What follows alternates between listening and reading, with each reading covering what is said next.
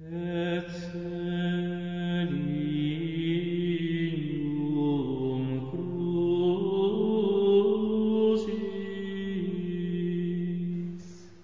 Last Supper and the Holy Shroud, a Holy Week meditation by Father Daniel Couture. In this series of three meditations, Father demonstrates how the Holy Shroud links the Last Supper, the burial of our crucified Lord, and the resurrection in an amazing way. May they help you know better our Lord in His passion, and thereby deepen your love for Him. Part 1 Events leading up to Holy Thursday.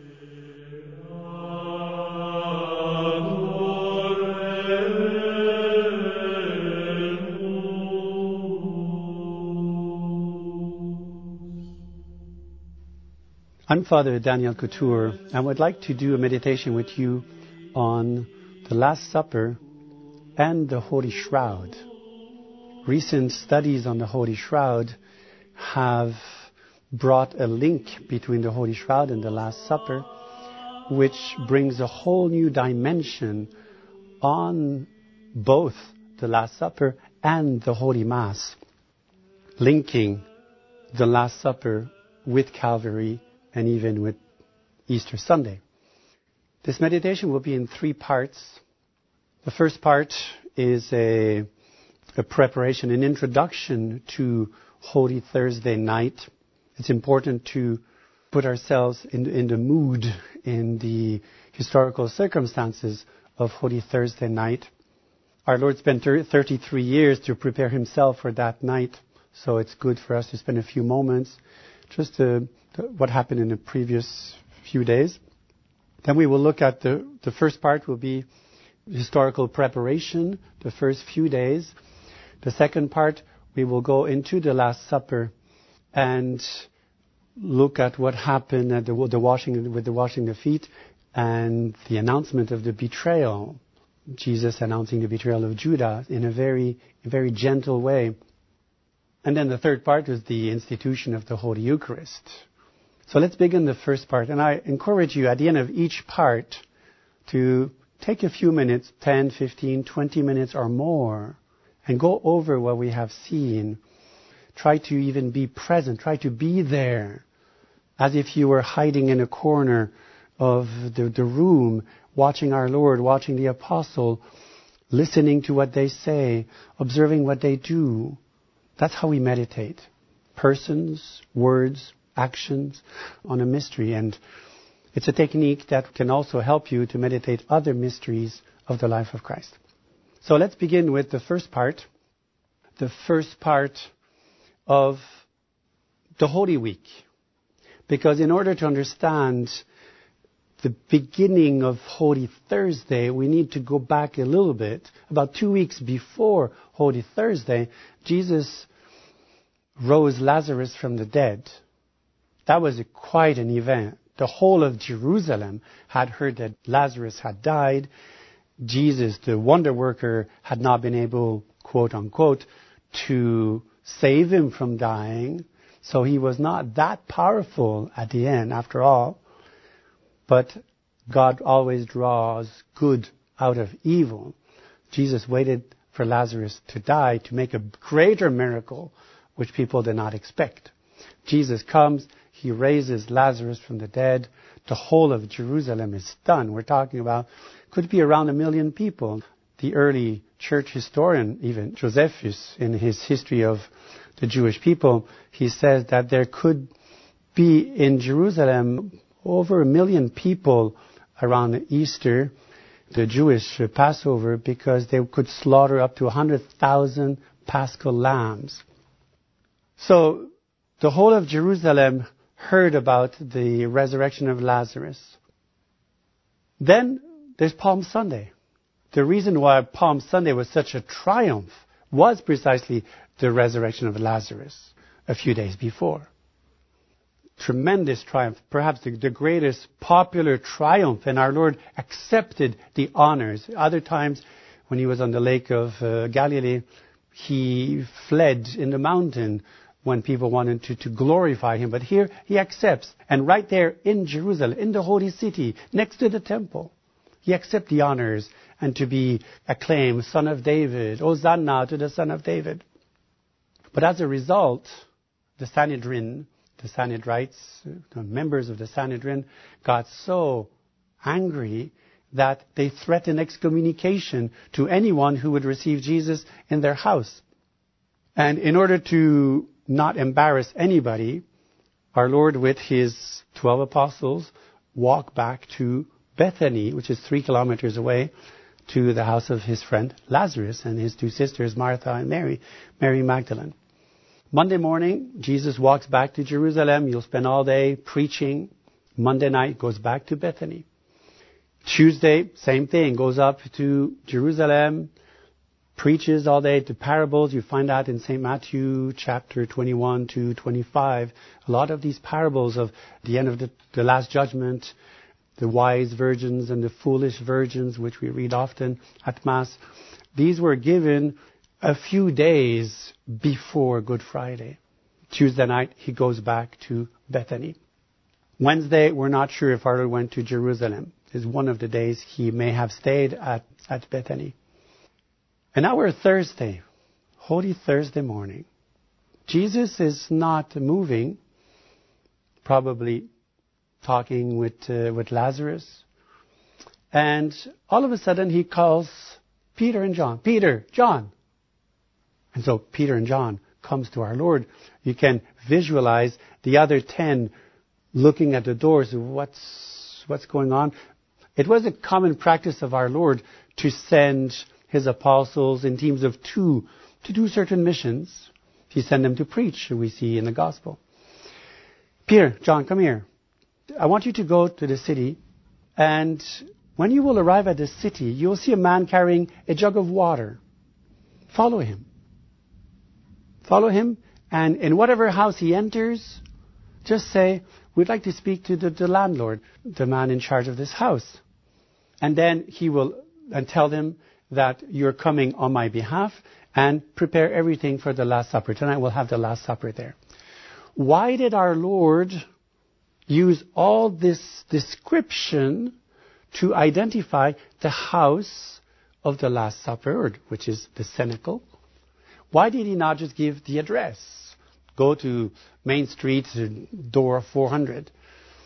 The reason was Judas was listening. Judas wanted to know where Jesus would be that night. You have to understand, our Lord is putting in practice His teaching.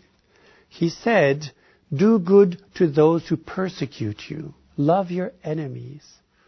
And our Lord is going to prepare all the circumstances of the Last Supper and at the same time keep Judas away, just gain a few more hours. And then it will be the hour of darkness. And then hell will break loose. That's what Jesus wanted. So Judas did not know where Jesus was going to be that Thursday night. So Peter and John go to Jerusalem. And they just meet this man carrying a jug of water. There's a famous French priest called Father Emmanuel. He died in the 1920s. He was 40 years a parish priest in a small village in France, a bit like the Curé of Ars. And he has some beautiful interpretation on all the details of, especially Holy Thursday and uh, I mean Easter. We'll speak about it later on. But he has a, an explanation right here. Why did Jesus tell Peter and John, well, you'll see a man carrying a jug of water. Follow him, and you go to the cenacle. What does it mean? There's a meaning in everything. St. Gregory the Great says, pay attention to detail, to absolutely everything. Dig in every aspect of this divine word. The reason is, the, jug, the water in Scripture is the matter of baptism. And so, our Lord often refers to water. He's baptized by John the Baptist, but then there's this Samaritan woman, there's Nicodemus, Samaritan woman, and, and the water of life. So our Lord often referred to water. It's one of his themes.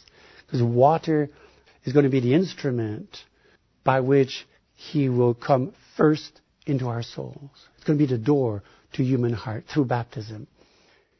And baptism leads to the Holy Eucharist. So the man who was carrying the jug of water walked in Jerusalem and ended up in a cenacle. And the cenacle is the place where our Lord is going to institute the sacrament of sacraments, the most holy sacrament, the center of all the sacrament, the, the greatest, the summary of all his marvels, the Holy Eucharist. So that's the reason of this man carrying a jug of water. People go to the priest to be baptized, and then they have one desire, especially if they're adults, to make their communion, to go to communion, because you cannot receive communion unless you're baptized. So Peter and John execute the orders. They go to Jerusalem. They meet this man. They follow him. They arrive in a cenacle, and they prepare the room for the Last Supper, the upper room. Later on in the evening, our Lord comes with the other ten. He's met at the gates by Peter and John, and they, this time, they bring our Lord to the house, the famous cenacle, which will play an important role from now on, because it's going to be the place where our Lord is going to institute the Blessed Sacrament. It's going to be the place where our Lord is going to establish also the resurrection. He's going to appear there. He is going to give them the power to hear confession. There's going to be also Pentecost, which will take place in the cenacle. A lot of great mysteries took place in that little room. It became the headquarters of the apostles. So our Lord arrives, and what has been prepared? There's two main parts in the events of Holy Thursday night. It is possible that with the passing of centuries, that the ritual of, as described by Moses, way back in Egypt, we're talking about 1500 years before Christ, when the, the ten plagues, when Moses crossed the Red Sea with the two million people. That's a long time ago, 15 centuries. So it's possible that the, the details of the ritual may have been blurred a little bit, but that's a question for specialists. The purpose now is meditation. So the first part was the eating of the paschal lamb. After that is going to be the big meal, a bit like we have our Christmas dinner or Thanksgiving dinner. But the first part is the ritual part. So you have on the table this paschal lamb, a lamb of one year. This lamb has been living with the family for a few months. It was part of the family. A perfectly white little lamb, very cute, beautiful lamb. He was part of the family. And when the day came, the 14th of Nisan, according to the Jewish calendar, the family had to slaughter the lamb and eat it. Eat it according to a very precise ritual. The lamb, by the way, had to be cooked, but before even, there's many details, the lamb, they had to open up even, and the chest, the chest of the lamb, and they had to tie the two legs. So he was cooked open, like you, you would open it up, like foretelling and announcing our Lord, the Lamb, on the cross. And he had to be roasted with uh, bitter herbs. You had to eat it standing with your sandals, with a walking stick, with a rucksack, as if you're going to go on a hike, as if you're just about to leave the house. So everything was set. There was bitter herbs and all this. And the tradition was that the youngest present, it could be a child, it could be the youngest adult present, would ask the father or the landlord or the most noble man in present, why do we eat like this? Why don't we eat the normal way? That was the ritual. That's the beginning of the ceremony. And the most noble person present would then recall the story of Moses, the tenth plague of Egypt, where God told Moses, well, you're going to take a lamb, you're going to slaughter the lamb, put of his blood on the doorposts, and in the shape of a T, a Tau, the letter T in Hebrew. And the angel of death would come and where he will see this blood on the door, he would save the firstborn. And this was an image of our Lord himself being the firstborn, but also that the Jewish people was the firstborn of God, the first nation God adopted. There would be others, but the Jewish, the, the people of Israel were the first ones. So imagine our Lord telling the story of Moses. Our Lord was the new Moses. When you read the book of Deuteronomy 18, 18, Moses announces that God will send another man, another prophet like myself. You better listen to him. And our Lord made reference to that when he said, Moses spoke about me. Moses announced me. So imagine our Lord telling the apostles the story of Moses taking a lamb and taking the blood of the lamb, putting the blood on the doorpost. It's interesting when you look at the epistle, St. Paul, St. Peter, St. John, the apocalypse, the presence, the insistence on the blood of the lamb. You have not been redeemed by gold or silver, St. Peter will say, but by the blood of the immaculate Lamb of God.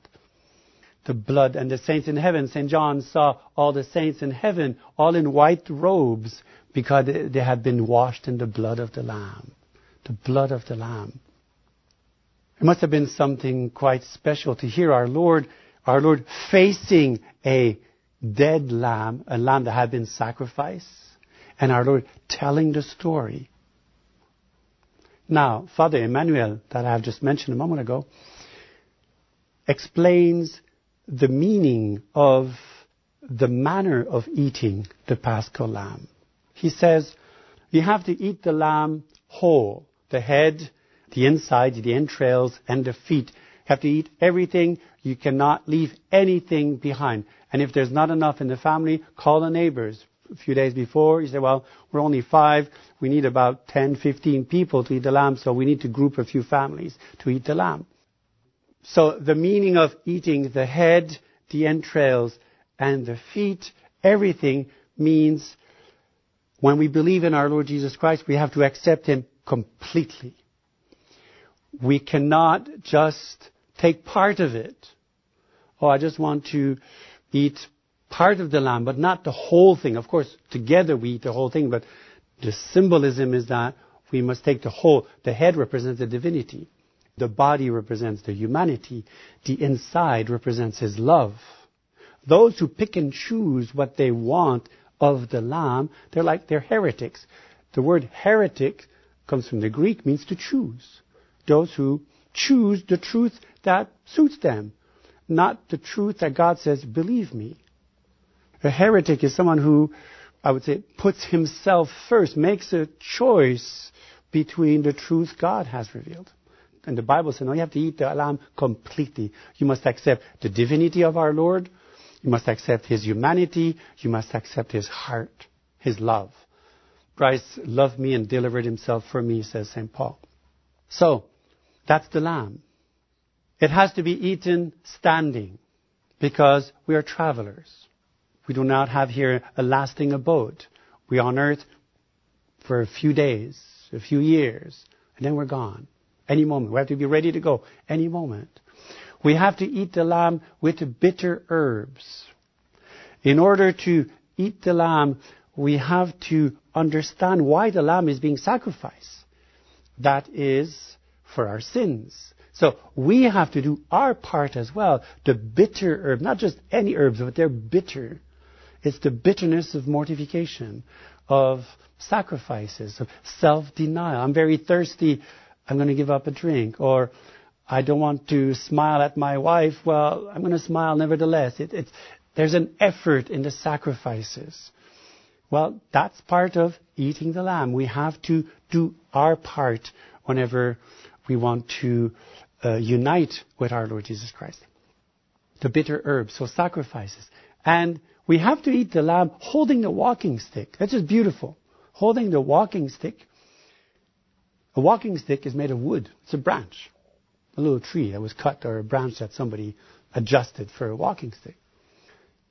And you have to eat the lamb while you're holding the walking stick. What does that mean? That means that we have, a little bit like the bitter herbs, we have to unite, we have to be united to the cross when we eat the lamb. You've seen at Mass, the priest puts wine in a chalice. He does not bless the wine.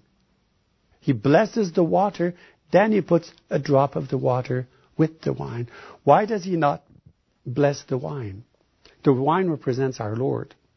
He made, he offered the sacrifice. He's the, the Redeemer. He's the Savior. He's the victim. We are adding a little drop. We're like piggybacking on the Savior. We're tied, we're, we're united to Him. And so that little drop, we bless it because we're not holy. We need to unite to the one who is the thrice holy.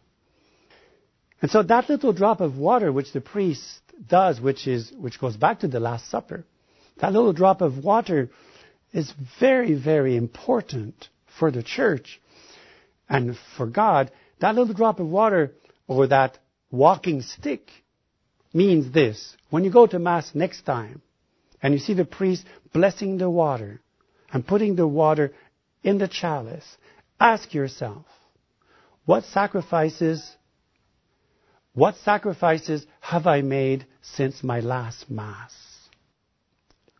If I went to Mass yesterday in the last 24 hours, have I made any sacrifice? If it was last Sunday, in the last week, have I made any sacrifice? What will I add to the sacrifice of our Lord? St. Paul says, I complete in my flesh what is lacking to the passion of Christ for his church.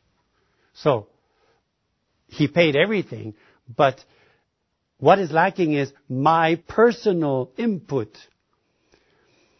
You can go to a pharmacy, they have the medicine for every disease. Yeah, everybody can be cured if you take the, the pills. What's lacking? Well, it's lacking that you take the pill and get cured or take the ointment.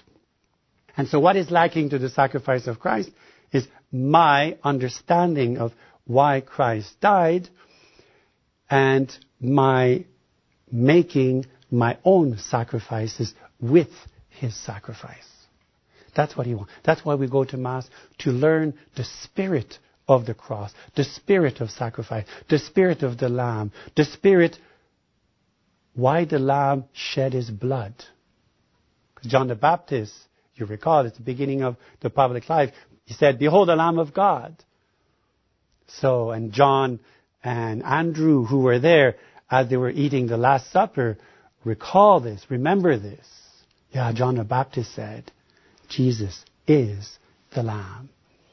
And so, that is the meaning of eating the Passover applied to how we ought to assist at Mass, how we ought to communicate to the sacrifice of the Lamb. So go and spend a few moments thinking of the disposition you bring when you go to church, when you attend Mass. You must not just be a passive watcher, a tourist, but you must bring your part Often in the Bible, God said, Give me the premises. Give me the first fruits of your harvest. Bring your part. Meditate about that. And next time you go to Mass, bring with you, bring in your heart, bring in your mind, bring some sacrifices. And when the priest blesses the water, then say, My Jesus, here, this is what I bring to your sacrifice. This is my, my part since yesterday, since last week, since my last Mass. Go and meditate on this.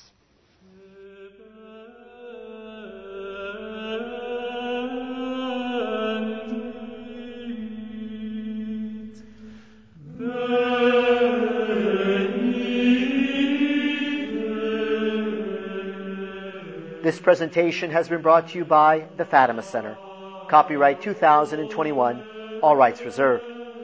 For more resources regarding the Catholic faith and the message of Fatima, and to support this vital apostolate with a donation, please visit our website, www.fatima.org, or call us at 1-800-363-8160. So many souls need to hear these spiritual truths. In Christian charity, please share them with others, and may God reward you. Eternal Father, I offer thee the holy face of Jesus, covered with blood, sweat, dust, and spittle, in reparation for our sins and the sins of the whole world.